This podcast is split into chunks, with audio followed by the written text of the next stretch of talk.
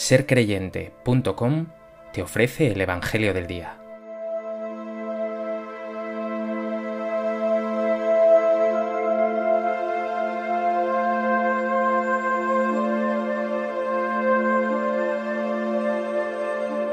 Del Evangelio de Lucas. En aquel tiempo dijo Jesús, Nadie que ha encendido una lámpara la tapa con una vasija o la mete debajo de la cama, sino que la pone en el candelero para que los que entren vean la luz. Pues nada hay oculto que no llegue a descubrirse, ni nada secreto que no llegue a saberse y hacerse público. Mirad pues cómo oís, pues al que tiene se le dará, y al que no tiene se le quitará hasta lo que cree tener.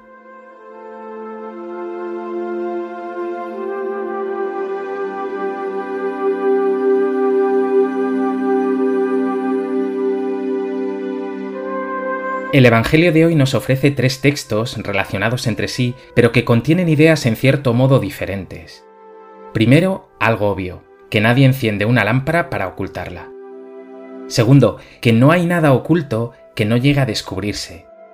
Y finalmente, una frase que resulta a todas luces paradójica. ¿Cómo es posible que al que tiene se le dé y al que no tiene se le quite hasta lo que cree tener?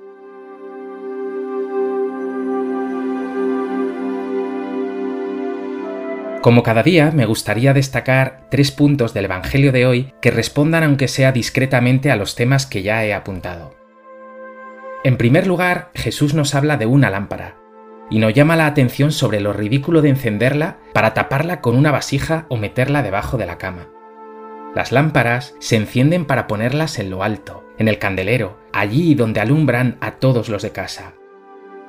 Créetelo, esta luz, esta lámpara, eres tú por el bautismo eres portador no de una luz tenue, sino de la luz radiante de Cristo Jesús. Tu vocación es brillar como el sol.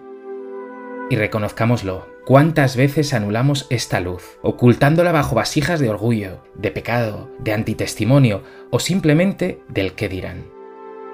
Hoy el Señor te dice, sé mi luz. Esa alegría, esos dones que yo mismo te he dado, ponlos al servicio de los demás alumbra toda esa oscuridad.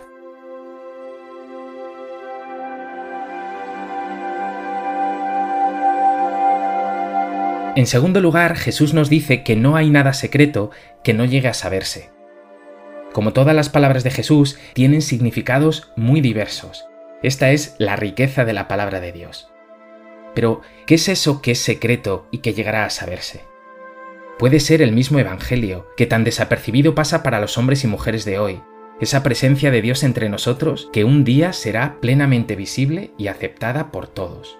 Se trata de esa misma verdad, de la verdad con mayúscula, que queda tantas veces oculta en medio de todas esas mentiras que se nos presentan hoy con pretensión de verdad. Pero vayamos a otro lado. Piensa en ti. ¿Qué es aquello que tú ocultas? Quizá tus dones, pero quizá también algo de bajeza que saca lo peor de ti. Jesús, con estas palabras, te invita también a una vida de autenticidad, de transparencia, a pesar de las dificultades, de las debilidades y bajezas que ya hayan tenido lugar. Sé sincero o vivirás una vida dividida, esquizofrénica, que acaba haciendo de nosotros personas minimizadas y nos resta paz y felicidad.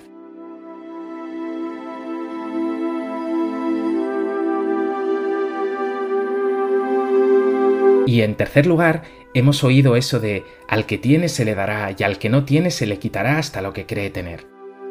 Este juego de palabras halla su verdad en tu propia vida. Cuando has puesto tu luz a iluminar, cuando has puesto tus dones a trabajar, cuando te has dado por entero, ¿no has sentido que recibías mucho más?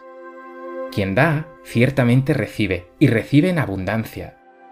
Sin embargo, si retienes lo que gratis has recibido, si eres de los que solo tienes tiempo para ti y cuidados para ti, perderás incluso lo que crees tener. Y lo que resultará es un gran vacío. ¿No es la historia tantas veces repetida de nuestra propia vida?